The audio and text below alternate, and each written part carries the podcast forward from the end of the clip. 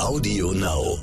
Ich habe auch das Gefühl, dass ich früher selber eine von den Frauen war, die gesagt hat, nee, witzige Frauen, ich weiß nicht. Oder Moderatorin auf der Bühne. Ich war jetzt nicht eine von denen, die gesagt hat, die Stimme ist mir zu hoch und zu anstrengend und äh, Frauen wissen eh nichts, obwohl mir einiges davon in der Ausbildung beim Radio so beigebracht wurde, mehr oder weniger subtil. Aber ich hatte auch ein bisschen meine Berührungsängste damit. Ich finde das aber eigentlich gar nicht so schlimm, wenn man das irgendwann reflektieren kann und das einsieht, solange man weiß, wo es herkommt und was es verursacht hat und vielleicht auch aktiv was dagegen tut, dass es sich ändert. Willkommen bei How to Hack, dem Podcast von Business Punk. Hier verraten euch erfolgreiche Gründerinnen und Gründer, Macherinnen und Macher und Kreative, was sie in ihrem Job anders machen. Unsere Gäste erklären euch ihre persönlichen Tipps und Hacks fürs Arbeitsleben. Und das Beste daran ist, dass es nicht nur einfaches Blabla gibt, sondern handfeste Learnings. Ich bin Tijen, Gründerin und Moderatorin und freue mich sehr, Host dieses Podcasts zu sein. Hallo zusammen und herzlich willkommen zu einer neuen Folge von How to Hack. Normalerweise sage ich immer dem weltbesten Podcast. Jetzt bin ich virtuell einer weiteren Podcasterin zugeschaltet und ehrlicherweise, ich gebe es zu, Ihr Podcast ist auch nicht schlecht, ja. Ähm, ich bin da irgendwann drüber gestolpert über diesen Podcast, weil der halt irgendwie in diesem Internet ständig rauf und runter zitiert wird. Und interessanterweise hat sie mit ihrer Partnerin, äh, mit der sie den Podcast macht, hat sie mal meinen Digital Female Leader Award gewonnen. Das war in Berlin. Da waren wir noch eine kleine Nummer, sie noch nicht, aber ich habe mich einfach an ihren Fame rangehalten und es hat jetzt ganz gut funktioniert. Ich freue mich, dass sie da ist, Ariana Barbori, und wir sprechen darüber, wie man eigentlich Entertainerin wird. Schön, dass du da bist. Hallo, vielen Dank für die Einladung. Geht's dir ich gut? Mich sehr. Mir geht's gut. Wir haben uns ja echt sehr lange nicht mehr gesehen. Vor allem das letzte Mal noch in Live. Da ähm, hat man sich keine Gedanken über, gemacht über Mindestabstand und Tröpfcheninfektion. Jetzt sehe ich dich hier gerade auf dem Bildschirm, aber trotzdem schön, dich mal wieder ähm, zu erleben zu dürfen, muss man sagen. Ja, und äh, wir haben ja sozusagen auf Instagram ähm, uns noch stärker ineinander verliebt, weil ich dir natürlich, äh, wie so viele andere, ungefähr 111.000 Leute da draußen folge. Und ähm, da habe ich irgendwann gedacht, wenn ich schon Gästinnenvorschläge machen darf, dann probier es einfach mal mit dir. Und ich habe dich angefragt und du hast gesagt, kannst du dir gut vorstellen, jetzt bist du da. Toll.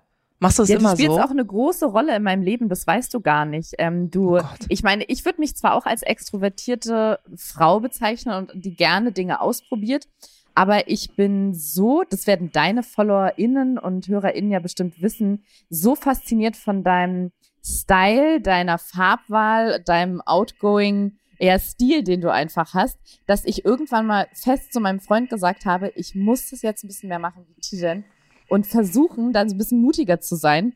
Und ähm, habe ganz gezielt bunte Klamotten, also bunt klingt jetzt so wahllos, aber hab versucht, ein bisschen mehr Mut dazu zeigen.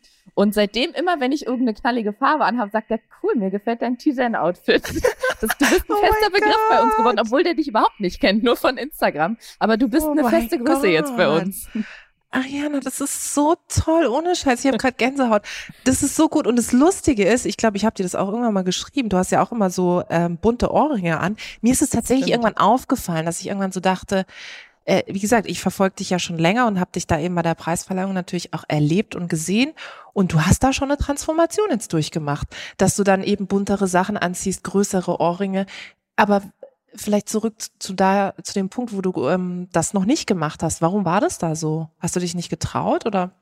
Keine Lust. Also ich habe tatsächlich schon immer diese relativ auffälligen großen Ohrringe getragen. Das fühlt sich gerade für mich an, als wäre das so ein, auf so einer psychologischen Ebene, als würde es sehr viel über mich aussagen. Weil ansonsten, was so die Kleidung angeht, habe ich versucht, mich so ein bisschen nicht zurückzuhalten, aber mir fehlte da tatsächlich der Mut für. Und ich weiß aber nicht warum. Ich glaube, weil ich dachte, ich weiß nicht, welche Farben zusammenpassen mhm. und das ist nicht mein Typ. Ähm, mein, ich bin nicht dieser Mensch, der sowas trägt, obwohl das es ja gar nicht gibt. Und vielleicht habe ich mir das auch nicht zugetraut, so Dinge zu kombinieren. Und bei den Ohrringen dachte ich immer, da, das ist eine relativ safe Nummer. Ich habe auch sehr dunkle Haare, da fallen die dann auf. Und der Rest kann so einigermaßen neutral bleiben. Ja, es war, glaube ich, eher tatsächlich so fehlender Mut.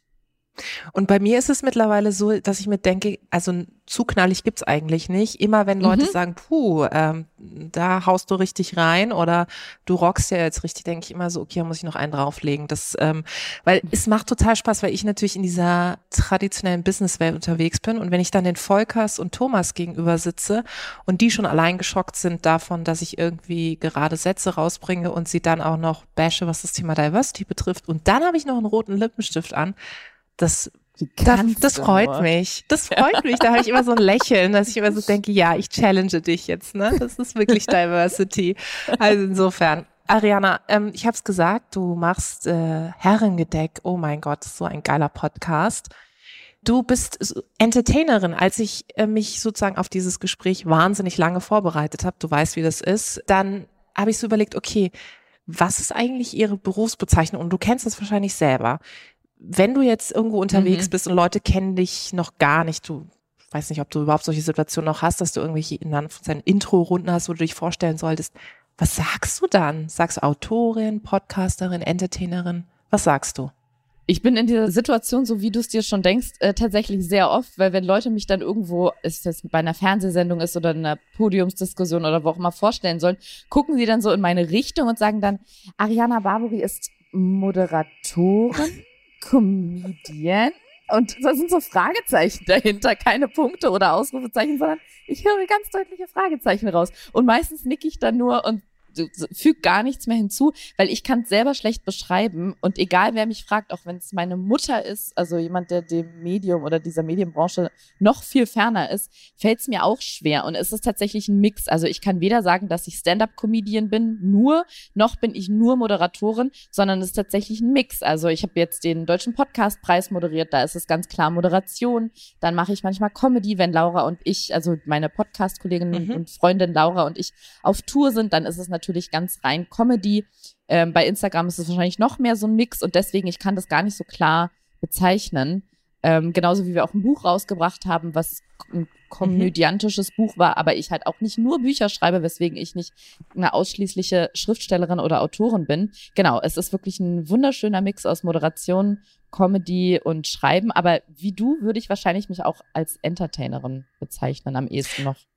Und hast du einen Plan für das, was du machst? Also bist du so ein Typ, die dann sagt, okay, ich habe irgendwie Bock, irgendwann mal ein alkoholisches Getränk rauszubringen und das mache ich jetzt? Oder ich äh, schreibe irgendwie an einem neuen Buch oder was auch immer. Das sind jetzt einfach random Ideen, die ich hier reinbringe.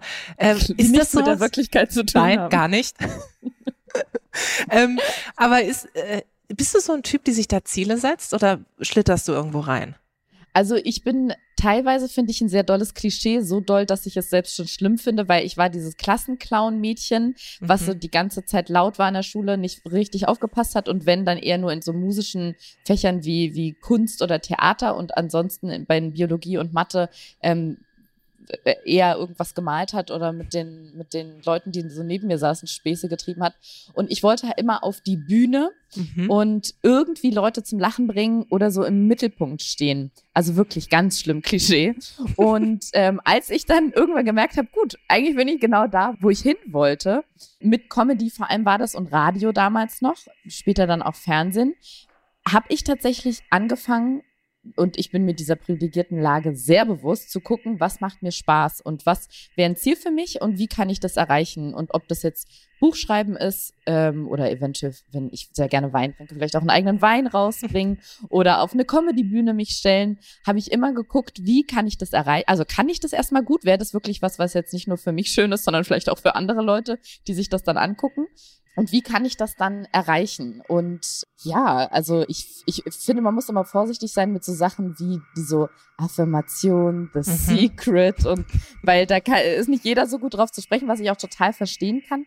Aber ähm, ich erinnere mich noch sehr gut, dass ich mal aus der Zeitung in der Schulzeit so ein Zitat von Walt Disney rausgeschnitten habe, und ich habe es auf meinen Schulhefter geklebt, obwohl ich es gar nicht verstanden habe. Und ich glaube, dass es von Walt Disney war. Das kann auch nicht, dass es jetzt von Aristoteles ist, aber ich glaube, es war Walt Disney, der gesagt hatte, irgendwie sowas, ähm, pass gut auf deine Träume auf, sie könnten Wirklichkeit werden oder mhm, so. Mhm. Und ich dachte so, ja, cooler Mann, Walt Disney. Ich mag Disney. Den klebe ich auf meinen Schulhefter drauf, den Spruch. Und irgendwann habe ich gemerkt, ah, jetzt weiß ich, was dran ist. Wenn man die ganze Zeit 24 Stunden am Tag, sieben Tage die Woche, 365 Tage im Jahr. Ich hoffe, alle Angaben waren gerade korrekt. Ich kann nicht so gut mit Zahlen. Ähm, über eine Sache nachdenkt und die sich als Ziel setzt und alles daran gibt, also alles gibt, um das zu erreichen, dann ist die Wahrscheinlichkeit, dass es funktioniert, relativ hoch. Mhm. Weil wenn man so viel daran denkt und versucht weiterzukommen und besser zu werden, dann müsste schon sehr viel passieren, dass das nicht klappt, wenn man wirklich all seine Leidenschaft da reinsteckt.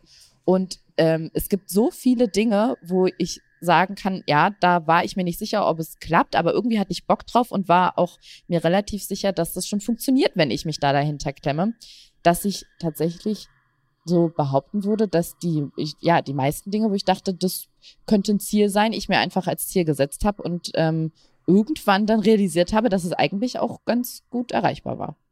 Laura und du, ihr macht den Herrengedeck-Podcast und ähm, als ich das erste Mal auf euch gestoßen bin, bin ich deswegen auch auf euch aufmerksam geworden, weil ich irgendwann, ich glaube auf Twitter hatte ich gefragt, gibt's eigentlich auch Podcasts von tollen Frauen. Und dann mhm. schrieben mir ungefähr tausend Leute, ob ich euren Podcast noch nicht kenne. Ähm, so habe ich mich so ein bisschen selbst ausgeschossen. ähm, aber gut, äh, seitdem bin ich absoluter Fan. Und es ist wirklich so, also ich finde, jetzt hat sich ein bisschen geändert, aber als ihr angefangen habt, da wart ihr schon eine der, also der wenigen Frauen-Duos, oder? Die einen Podcast gemacht habt. Oder irre ich mich? Ja, schon. Ja, nee, nee, das war schon so. Das war Ende 2016. Wir haben uns beim Radio kennengelernt mhm. und dachten irgendwie, ja, wir sind ja mega witzig. Schade, dass wir beim Radio ständig von Musik und Werbung unterbrochen werden. Und Podcast war damals zumindest so in unserer Wahrnehmung, obwohl wir in der Medienbranche und beim Radio gearbeitet haben, so ein Nischenthema mhm. und so ein sehr Nischenprodukt und nicht in der breiten Masse. Aber wir dachten, umso besser, dann können wir erstmal ein bisschen ausprobieren, bevor das gleich irgendwie sehr viele Leute auf einmal hören. Und haben das dann so ein paar Monate gemacht, bis ähm, die lieben Freunde von OMR, die ja auch deine lieben Freunde sind, sich bei uns gemeldet haben und gesagt haben, Mädels, ähm, habt ihr von irgendeiner prominenten Person einen Shoutout bekommen, weil also ihr seid ja aus dem Nichts gekommen und auf mhm. einmal so weit oben in den Charts und es konnte sich niemand erklären und bis heute führe ich es noch auf ähm, meine guten Fähigkeiten zu hacken zurück. Ich habe damals einfach die Charts gehackt und uns da reingeschrieben. nee, aber ich glaube, weil es einfach so gut wie keine Frauen gab, zumindest keine, die so in der, der Öffentlichkeit mhm. bekannt mhm. waren. Äh, und dem Mainstream, sage ich mal, das böse Wort. Und vor allem die Comedy gemacht haben. Das gibt so mhm. viele Abstufungen. Keine Frauen, dann keine Frauen-Duos, Frauen-Duos, die Comedy machen erst recht gar nicht. Und ich glaube, das und vielleicht ein günstiger Zeitpunkt, als der Markt noch nicht so überschwemmt war, waren so die Faktoren, warum wir dann ja bekannter geworden sind. Bist du mit der Zeit feministischer geworden? Ja, ganz, ganz doll. Das ist mhm. richtig krass. Ich erinnere mich noch am Anfang der Zeit, als wir den Podcast aufgenommen haben, habe ich mich mit Freundinnen unterhalten, die Psychologie studiert haben. Und wir haben darüber geredet, über dieses Klischee, dass Mädchen mit Pferden und Rosa spielen und Jungs mit Baggern und äh, Technik, Werkzeugkasten und irgendwie Blau tragen. Und ich habe dann im Nachhinein finde ich es wirklich, schaue ich die Hände über dem Kopf zusammen. So hast gesagt, wie ja, aber das ist ja auch genetisch veranlagt und Frauen können ja vielleicht auch nicht mhm. so gut mit technischen Sachen und Werkzeug. Und die waren total einfühlsam, muss ich sagen, obwohl die äh, Expertinnen waren auf dem Gebiet durch ihr Studium und meinten, ja, nee, das hat ganz viel mit Prägung zu tun und mit Erziehung. Und wenn man natürlich Jungs die ganze Zeit sagt, ihr dürft nicht weinen, dann seid ihr schwach und ihr müsst stark sein. Und ja, die Mädels, die dürfen, die dürfen aber ihre Gefühle zeigen, dann werden das auch Erwachsene, die denken, sie dürfen ihre Gefühle nicht zeigen und ihre Schwäche nicht nach außen kehren. Und ich weiß noch genau nämlich, dass es so angefangen hat, dass also quasi wirklich bildlich meine Augen für dieses Thema geöffnet wurden. Und ähm, mit den Jahren, vor allem in der Medienbranche, kriegt man natürlich auch mit, wie so unterschieden wird zwischen Gehältern bei Männern und Frauen, äh, Positionen, die sie bekommen, ähm, und einfach das Thema Diskriminierung, Gleichstellung und äh, Frauenquote und all solche Geschichten, wo man dann auch erstmal so oft die Meinung aus den Medien übernimmt oder das, was man so von der Mehrheit mitbekommt und sagt so, ja, also Frauenquote, das ist doch totaler Bullshit. Also wenn es keine gute Frau gibt, warum soll man dann sagen, doch, da muss aber eine sitzen und am Ende kann die das vielleicht gar nicht gut, bis man dann die Idee dahinter mhm. ähm, versteht und merkt so, ach so, es geht darum, Frauen eine Chance zu geben, die mindestens genauso gut sein kann, wenn nicht noch besser, nur sie bekommt den Job gar nicht, weil sie eine Frau ist. Aha. Und das habe ich ganz deutlich gemerkt. Und unser Podcast ist zwar auch immer noch ein Comedy-Podcast, würde ich sagen, aber wir haben sehr viel mehr so gesellschaftliche Themen einfließen lassen, weil die uns in unserem Alltag mehr bewegt haben. Ähm, so dass es ein mehr persönlicher Podcast geworden ist, nicht nur ausschließlich Comedy-Geschichten. ähm, und der auch viel dazu beigetragen hat zu meiner Prägung und Veränderung, ja. Ja, und ich finde, wenn man dir auch auf äh, Instagram folgt, dann merkt man das ja auch. Äh, du postest ja durchaus, wenn du irgendwie, weiß nicht, Podcastpreis oder so war, glaube ich, auch mal irgendwie nur Männer oder irgendwo mhm. war das, ne, wo du dann auch geschrieben mhm. hast, ist, mir fällt jetzt auch keine Frau ein, die da nominiert werden könnte. Und ich hatte mich auch mit einer Freundin, auch aus der Medienszene, darüber unterhalten, dass unser Eindruck ist, dass sobald die Kerle irgendwie eine Show haben oder so rauf und runter ähm, zelebriert werden, sich gegenseitig pushen, hey geil, der hat wieder eine ZDF-Neo-Show. Und bei den Frauen ist es irgendwie so, ja, okay, hat eine Show und das war's. Erlebst du das auch so oder er, verändert sich da auch gerade was in dem Bereich? Ich erlebe das genauso wie du und muss zugeben, dass ich manchmal, und da ist man so einem verrückten Teufelskreis, weil ich da manchmal schon denke, rante jetzt nicht zu so sehr nach außen, sonst wirkst du wieder wie so eine frustrierte Furie, genau. ähm, aber es macht einen dann schon irgendwie wütend und frustriert natürlich einfach ganz doll, wenn man sieht, ich klammer mich jetzt mal aus, aber ich erfahre es natürlich selber auch, aber man sieht irgendwie, eine Frau bekommt eine Sendung oder ähm, mhm. bekommt ein ja, es muss gar nicht mal immer eine Fernsehsendung sein, aber zumindest in irgendeinem Medium eine größere Plattform wird sehr hart kritisiert oder wird, sie wird schnell abgetan. Es geht dann um die reinen Zahlen, was so Einschaltquoten und Reichweite angeht. Und bei den männlichen Kollegen, wenn da mal irgendwie eine, die kriegen dann eine neue Fernsehsendung und da ist die erste Staffel dann vielleicht eher mau. Und dann wird aber ganz schnell, äh, wird dann gesagt, ja, jetzt nicht gleich so schnell urteilen, da muss man mhm. sich ja auch erstmal reinfinden. Gebt ihm doch eine zweite Chance. Jetzt vielleicht in der zweiten Staffel ist er schon sicherer, wo ich dann denke, hm, wenn ich mich immer so bei den Frauen umgucke, da wird nicht so viel zugesprochen und gesagt, ja, da muss man vielleicht erstmal reinkommen, sondern wird sehr scharf kritisiert. Und ich weiß, dass ich früher ein bisschen so Berührungsängste und Probleme hatte mit Frauen, die halt so sehr mit dem Finger darauf gezeigt haben, ähm, um auf so, ähm, ja, auf so Gefälle aufmerksam zu machen. Deswegen versuche ich, obwohl ich mit dem Thema schon sehr offen umgehe, glaube ich, und auch das viel anspreche, aber manchmal so meine Emotionen zu zügeln, weil ich nicht wieder diesen Gap erzeugen will, den ich selber halt hatte. Dass Leute vielleicht dann abgeschreckt davon sind und denken, jetzt kommt sie schon wieder mit dieser Keule zum zehnten Mal diese Woche. Und es ist echt so ein leichter Balanceakt, mhm. also so ein Drahtseilakt, würde ich sagen, weil ich will auch nicht so komplett mit dem Vorschlaghammer drauf, weil dann hören viele Leute nicht mehr zu. Die braucht man aber, weil am Ende müssen alle irgendwie mitziehen, damit es was wird. Ich finde es schwierig, ja.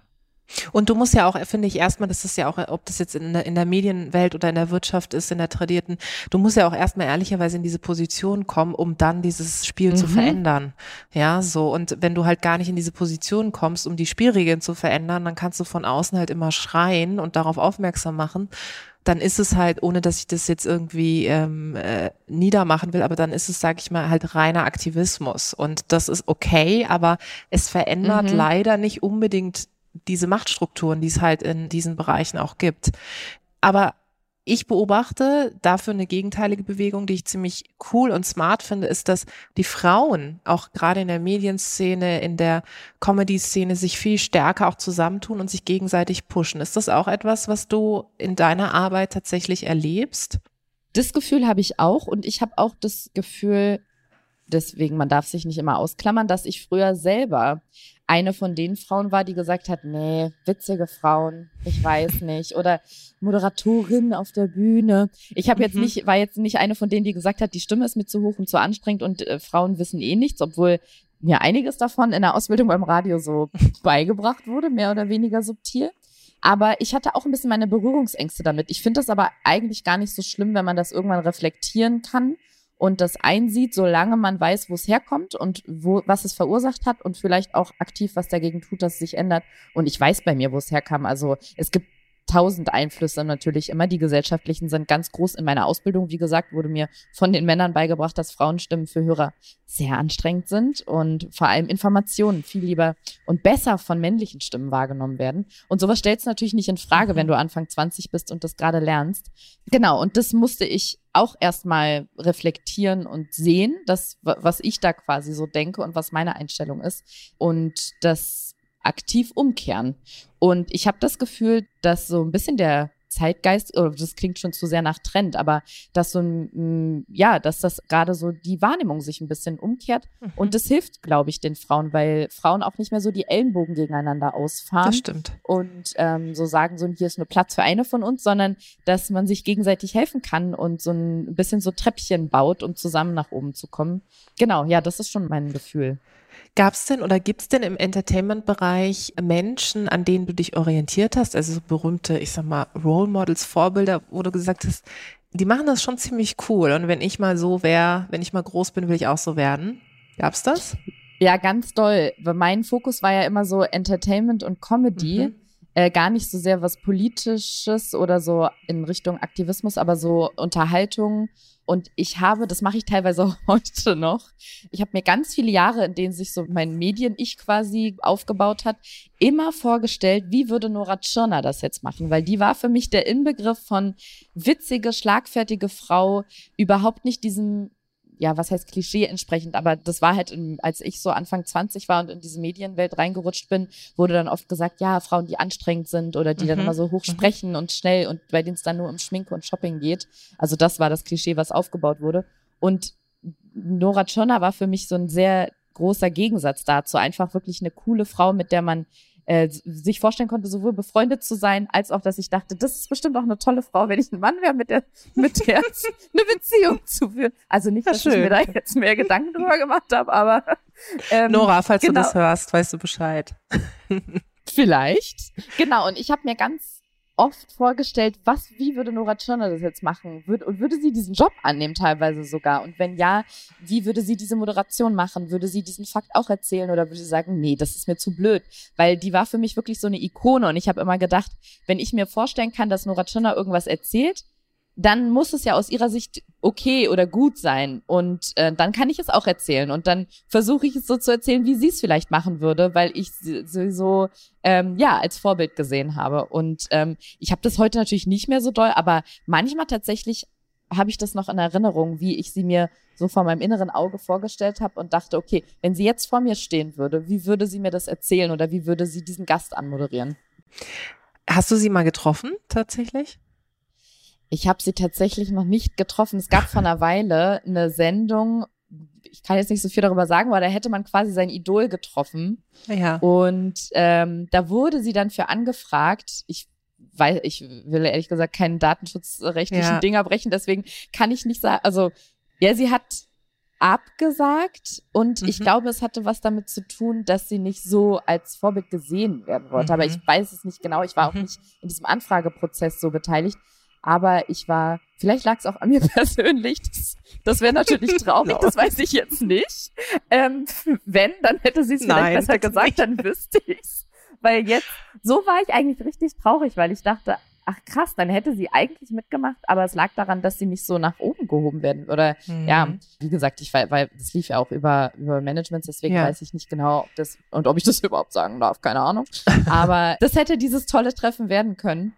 Aber ja, und du hast es dir schon ausgemalt. Aber kennst du das, wenn man so Leute echt richtig cool findet, auch gerade aus den Medien, und dann stellst du dir das so vor deinem inneren Auge vor? Und mir ist dann schon ein paar Mal passiert, dass ich der Person dann begegnet bin und dachte, oh fuck, hätte ich die Person doch nicht getroffen. Ich meine einfach nur dieses mhm. Bild, das in meinem Kopf ist, wo ich so dachte, also ich habe zum Beispiel, ich nenne jetzt den Namen nicht, eine Schauspielerin, ja, die ich, die ich echt richtig cool fand. Und dann habe ich ein Panel moderiert zum Thema Diversity und dann war sie so im Vorfeld so, hat mich wirklich von unten bis oben irgendwie angestarrt und war super arrogant, ja. Also ich war halt mhm. in ihrer Welt No Name. Und dann kam irgendwie so eine Spiegeljournalistin und dann sagte sie der Spiegeljournalistin, Gisela, ach schön, und die hieß auch Gisela wirklich.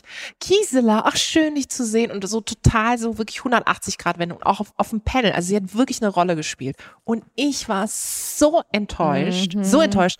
Und das Krasse ist, meine Mutter und ich, wir sind beide halt Fans, ja. Und dann habe ich meiner Mutter gewhatsappt. Ich so, pass mal auf, ich habe XY getroffen und die war echt nicht gut. Sie, was? Ich kann nie wieder das gucken. Und das Krasse ist, Ariana, ich kann das auch nicht mehr gucken jetzt, weil ich halt dieses Bild ist einfach, es hat sich aufgelöst. Das ist doch Horror. Ich verstehe das so sehr, ja. ich habe so, es gibt so ein, zwei Leute, die auch immer so ein, nicht Vorbild oder Idol waren, aber so ein sehr großes Ansehen bei mir hatten. Und die haben dann aber Kolleginnen oder Kollegen von mir getroffen und die hatten dann Horrorbegegnungen mit denen. Da habe ich richtig gedacht, okay, jetzt weiß ich Bescheid, aber Gott sei Dank ist mir das nicht selber passiert. Gut, dass dir das passiert ist, aber jetzt weiß ich's. Ja, und manchmal deswegen zurück zu Nora. Wir wissen es ja nicht. Manchmal ist es ja gut, wenn das dann doch irgendwie eher in so einem, eher in deinem Kopf stattfindet. Weißt du, vielleicht triffst du ja, sie dann und dann, und dann ist also, irgendwie. Ich glaube ja leider glaub, auch, was ich so von ihrer politischen Arbeit oder den Filmen, die sie macht und so sehe, glaube ich leider immer noch, dass sie ein ganz toller Mensch und eine ganz tolle Person ist. Deswegen ist es für mich immer noch sehr bedauernswert, aber vielleicht. Es heißt wir kriegen das hin. Wir kriegen, ja. wir kriegen das hin. Apropos Entertainerin, das ist ja, finde ich, so ein, ich sag mal, Beruf oder ja, es ist ein Beruf, den, auf den sich eigentlich nicht so richtig hinarbeiten lässt, oder? Da ist ja auch vieles, was, was nicht unbedingt in deiner Hand liegt. Und also ich bin jemand, die schon auch gerne, ich sag mal, Dinge plant oder zumindest das, was du vorhin beschrieben hast, dieses, ich habe ein Ziel, ich arbeite wohin. Und dann fällt es mir wahnsinnig schwer, wenn dieses Ziel irgendwie nicht erreichbar ist, dann muss ich echt Geduld üben. Wie gehst du damit um, dass es so viele Unwägbarkeiten und Unplanbarkeiten in eurer Branche gibt? Macht dich das nicht manchmal kirre, dass du denkst, scheiße, jetzt bin ich schon wieder abhängig von irgendeinem so Hans Franz, der jetzt darüber entscheidet, ob ich dieses Format bekomme oder nicht? Das würde mich irre machen. Ja, das gibt es natürlich, das gibt es äh, tatsächlich sogar super oft. Das, und das ist meistens ein Hans Franz und nicht eine Hansine Franzine leider, ähm, die über ein Format oder einen Auftritt oder eine Einladung entscheiden.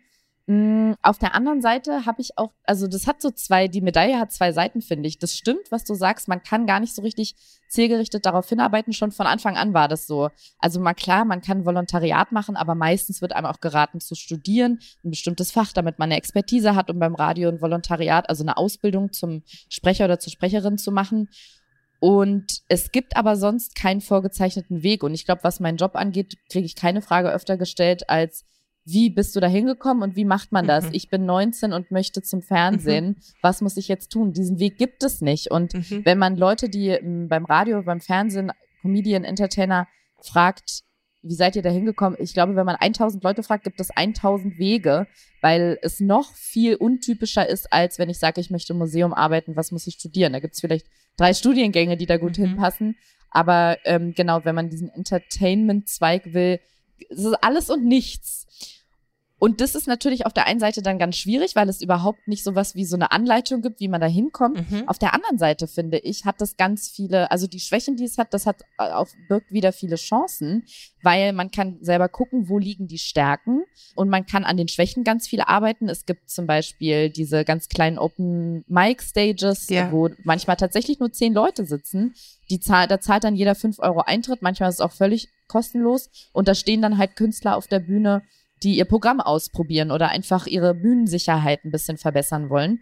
Und da kann man dann selber auch wieder hingehen, um an seiner Nervosität zu arbeiten oder wie wirken Gags auf der Bühne, muss ich ein bisschen an meinem Timing arbeiten. Das heißt, es gibt wieder super viele Möglichkeiten, dadurch, dass es nicht diesen einen Weg gibt, was man tun kann, um weiterzukommen. Und deswegen ist es immer, also es ist irgendwie immer so ein bisschen so eine Mischung aus beidem. Auf der einen Seite natürlich wahnsinnig ärgerlich, wenn man dann am zehnten Helmut scheitert. Auf der anderen Seite gibt es so viele Wege, um anzugreifen, in Anführungsstrichen. Und wenn man dann noch so ein bisschen, ich würde mich schon ein bisschen von der Mentalität her wie so ein Jack Russell Terrier be bezeichnen. Also ich verbeiß mich einfach in sowas. Wenn ich dann der Meinung bin, das ist jetzt ein Ziel und da will ich hin und bei ähm, Helmut scheiter ich, gut, dann mache ich halt weiter und probiere es halt auf eine andere Art. Genau, dann gehe ich halt zu Volker. Und wenn ich Glück habe, sitzt irgendwann mal Gabi da und sagt, Leute, das ist echt scheiße, dass wir jetzt 150 äh, Typen eine Sendung gegeben haben, wollen wir nicht einmal auch eine Frau nehmen. Die ist doch ganz lustig. Aber genau, also die Schwäche, die es hat, dahin zu kommen, da, dass äh, genauso viele Chancen hat es aber auch durch die vielen Möglichkeiten da ans Ziele zu kommen. Weil du diese Open Mic Formate angesprochen hast. Ich hatte letzte Woche eine Podcastaufnahme mit Julia Brandner. Die heißt auf Instagram wird nicht stattfinden. Ich weiß nicht, ob du es kennst. Die macht immer so Reels ähm, und sagt im Grunde antwortet als Frau, äh, wie Männer sie, also wie Männer sozusagen Statements abgeben würden. Mhm. Ja, so dreht es immer um. Oder wie du mit Extrovertierten sprichst als Introvertierte oder andersrum. Und das finde ich ziemlich cool mhm. gemacht. Und als sie das angefangen hat, sagte sie, ist es halt bei ihr zum Beispiel auf dem Instagram-Account total abgegangen. Vorher war es so, hm, ja, ein bisschen. Das heißt, für sie war auch Social Media so ein Ort, wo sie sich noch stärker selbst verwirklichen konnte. Und Open Mic war super, um genau das, was du gesagt hast, zu machen. Also ihre Scheu vom Rampenlicht zu verlieren und das auch mal auszuhalten, wenn halt irgendwie keiner lacht, ja.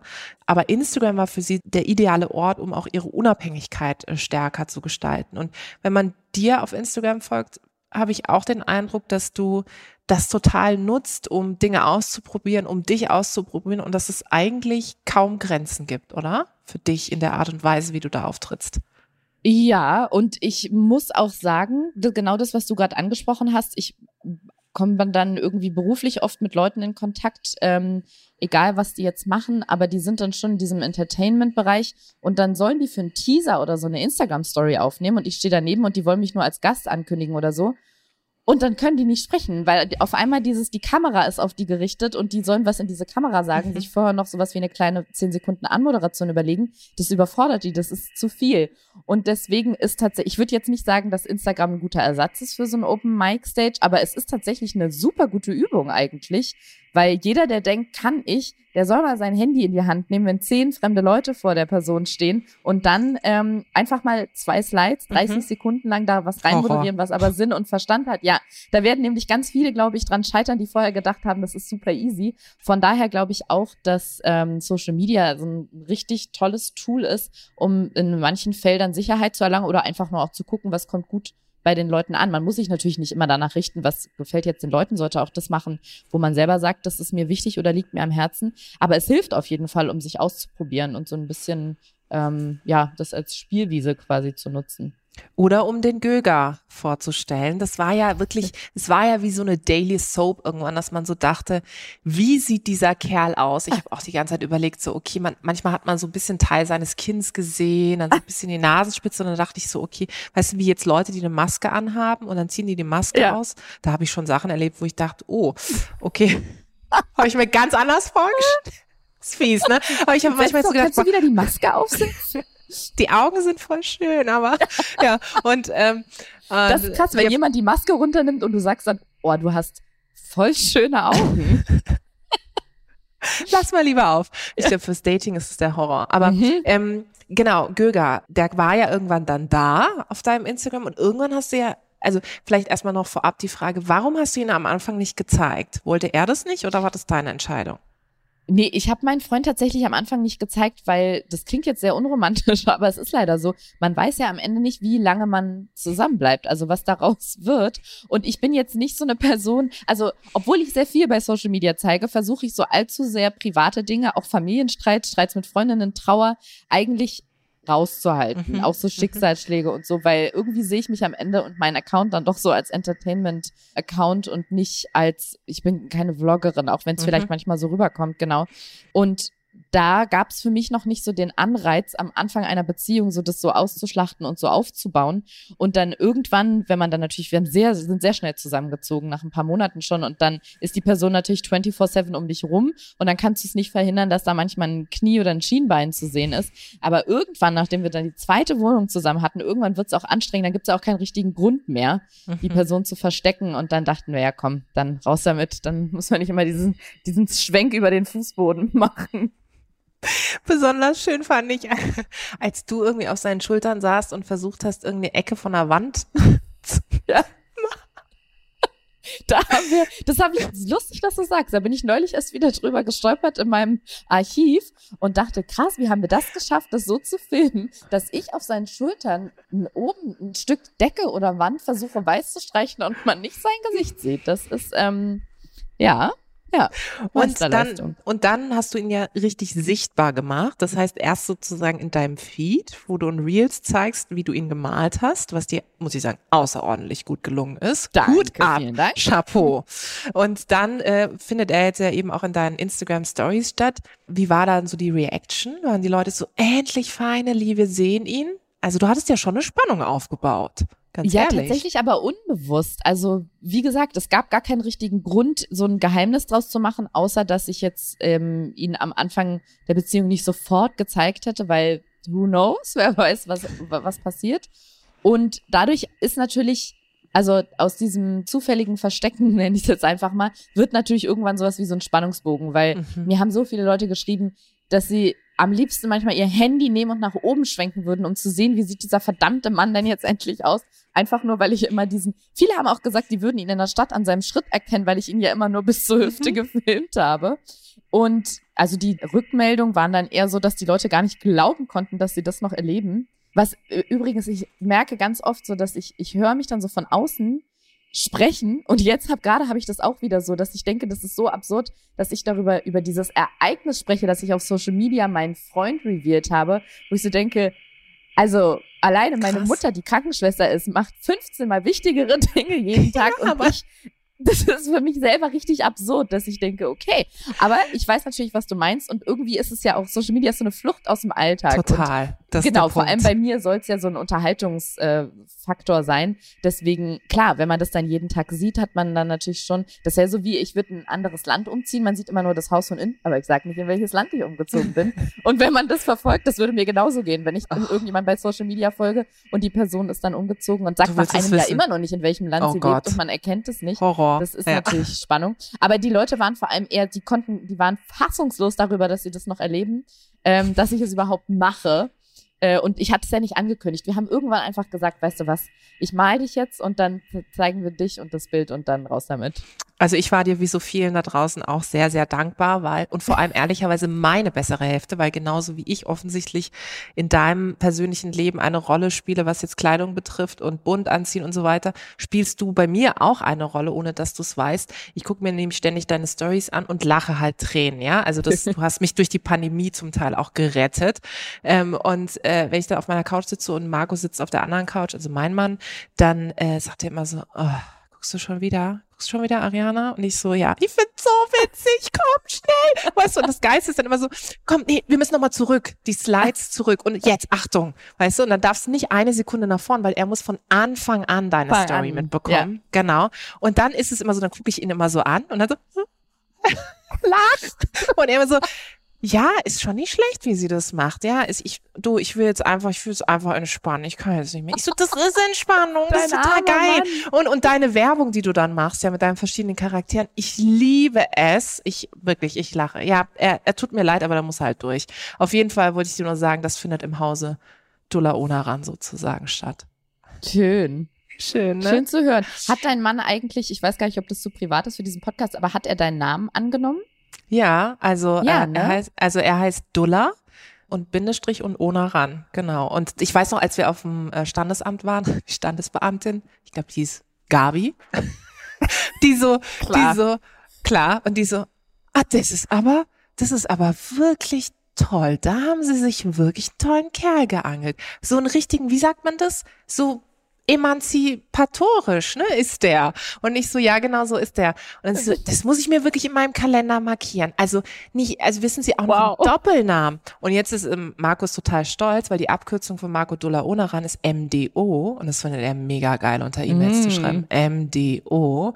Und das findet er so ein bold Move. Und das hat aber auch nur ehrlicherweise, oder sagen wir so, es war sehr gut, dass er das gemacht hat, weil mein Vater hat ja, als ich, als es hieß, wir heiraten, mein Vater, stolzer türkischer Papa, sehr feministischer Papa, hat mir ab dem Zeitpunkt, als es hieß, dass wir heiraten, hat er mir immer so Zeitungsartikel nach Hause geschickt mit den Scheidungsraten, immer so markiert, farbig markiert und hat geschrieben, was mit den Namen passiert. Also wie sozusagen aufwendig das ist, seinen Mädchennamen zurückzubekommen. Er hat immer die geilsten Horrorgeschichten rausgeholt, weil er der Auffassung war oder ist, dass Onaran ein sehr historisch geprägter, seltener mhm. türkischer Name ist und war auch immer so ein bisschen so auf dem Level, na ja, weißt du gar nicht, ob du jetzt ewig mit ihm zusammenbleibst. Also jetzt mach mal hier Piano, ja. Und, und dann meinte irgendwann Markus so, du bist mir echt das scheißegal. Und wenn du halt irgendwie schon einen Namen hast oder ein, ein Branding hast, dann nehme ich einfach deinen mhm. an. Aber es ist so krass, weil die Leute sprechen uns immer drauf an. Es ist wirklich eher selten, dass das Doppelname auch ist, ja, so und dass der Mann das dann sozusagen übernommen hat.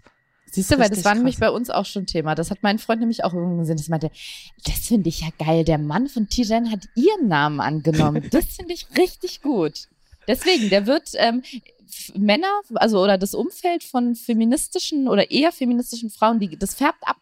Das, das gefällt mir total. richtig gut, ehrlich das, gesagt. Ja, das deswegen, ich auch der gut. sieht dann sowas mittlerweile auch und das finde ich total toll. Das finde ich sehr gut. Und vor allem das offensichtlich übt es auch subtilen Druck aus und dann verändern sie genau. sich äh, von sich aus äh, besser. Ähm, Ariana, jetzt vielleicht nochmal zum Schluss, wenn es Leute da draußen gibt, die sagen, hey, das, was Ariana macht, ist eine coole Sache. Du hast vorhin gesagt, es gibt eigentlich keinen Königsweg. Aber gibt es denn Dinge, die dir jetzt unabhängig deiner persönlichen Karriere oder deines Weges immer geholfen haben, an das zu glauben, Walt Disney, was du sozusagen immer für dich in deinen Kopf gesetzt hast? Was hilft dir in den Momenten, wo du so denkst, das ist irgendwie gerade scheiße, aber geht weiter?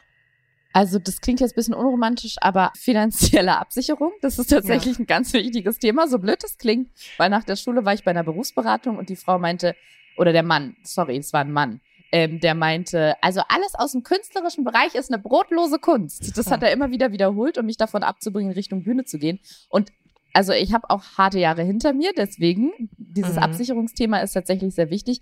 Aber abgesehen davon man muss gar nicht esoterisch veranlagt sein oder spirituell, aber so eine Vision und so ein Bild von sich zu haben, wo man sich sieht, ohne dass man jetzt diese Bewerbungsfrage, wo siehst du dich in fünf Jahren beantworten muss, aber einfach so sich selber mal klar oder bewusst machen, gerne auch schriftlich, was man denn am Ende erreichen möchte, was Ziele sind, ähm, was man vielleicht auch verändern oder bewegen möchte, wo man sich sieht und dann ganz klein aufzuschlüsseln, was könnten denn Wege dahin sein und daran festhalten. Und was auch nicht schlimm ist, eine Kursänderung, wenn man nach zwei Jahren merkt, irgendwie wird es mhm. nichts und ich habe Medizin studiert, aber eigentlich zieht's mich doch auf die Bühne ähm, oder in den Kuhstall oder wo auch immer, dass man dann vielleicht nochmal den Kurs anpasst und ändert und so ein bisschen, jetzt auch wieder Klischee- und Poesiealbum, so auf sein Herz hört und vor allem dranbleibt, weil es ist halt nicht immer einfach, aber wenn man was erreichen und bewegen möchte, dann hilft es halt total und formt einen und den Lebenslauf auch über Hürden drüber zu springen. Also die versuchen einen zwar abzuhalten, aber das, was einen weiterbringt, ist ja tatsächlich drüber hinwegzukommen. Und da einfach dran zu bleiben und äh, so ein bisschen sich das zu verinnerlichen, das hilft total. Und ich kann auch immer wieder nur Coaching empfehlen, was ganz, äh, ganz toll ist. Genau, Coaching ja. ist ganz, ganz toll und das muss, muss überhaupt keine bestimmte Richtung sein, ob das jetzt ein Business Coaching ist mhm. oder wie auch immer. Das ist schon fast egal. Kann man ja sich im Freundesfamilienkreis mal umhören, ob es da jemand Guten gibt. Ansonsten äh, auf all deinen Plattformen, glaube ich, hast du ganz tolle Leute versammelt, wo man sich informieren kann. Und das hilft auch manchmal, um sich so ein bisschen zu orientieren, was will ich denn? Weil manche, ganz viele sagen ja, ich weiß doch selber nicht, was ich will. Dann kann sowas total helfen. Und dann einfach dranbleiben und in den äh, schweren Zeiten Zähne zusammenbeißen und ähm, in den schönen Zeiten dann genießen, was man schon erreicht hat. Und vor allem das, was du gesagt hast, zu sehen, dass andere ausstruggeln, das hat mir immer geholfen. Mhm. Also dann äh, bewusst irgendwie äh, Podcasts überschreitern, aber wieder aufstehen zu hören, weil man so denkt, ach stimmt, okay, ich, ich bin, ich habe auch irgendwie lame Tage und andere offensichtlich auch. Und das mit dem Coach ist auch, oder der Coachin ist auch so, so gut. Ich hab's geliebt. Also einfach jemanden dafür zu bezahlen, dass die Person mir zuhört, ist es ist eine Genugtuung. Die Krankenkasse macht das auch unter dem Namen Therapie. Aber Coaching ist auch gut. Ja, genau. Sehr gut, Ariana. Vielen Dank. Hat Spaß gemacht. Danke dir, finde ich auch. Das war die neueste Folge von How to Hack. Ich hoffe, sie hat euch super gefallen. Abonniert uns fleißig auf AudioNow oder wo auch immer ihr Podcasts hört. Dieser Podcast ist jetzt vorbei, aber wir hätten noch einen anderen Podcast-Tipp. Worum es genau geht, erzählt euch die Host am besten selbst. Hallo, ich bin Katharina und ich bin eine Hälfte des neuen Immobilien-Podcasts Lagebericht. Gemeinsam mit Peter Hettenbach, der seine 30 Jahre Erfahrung in der Branche mit uns teilt, beleuchten wir jede Woche interessante Themen rund um das Thema Wohnen und Immobilien. Hört doch mal rein. Lagebericht der Immobilien-Podcast auf AudioNow und überall, wo es Podcasts gibt. Wir freuen uns auf euch. AudioNow.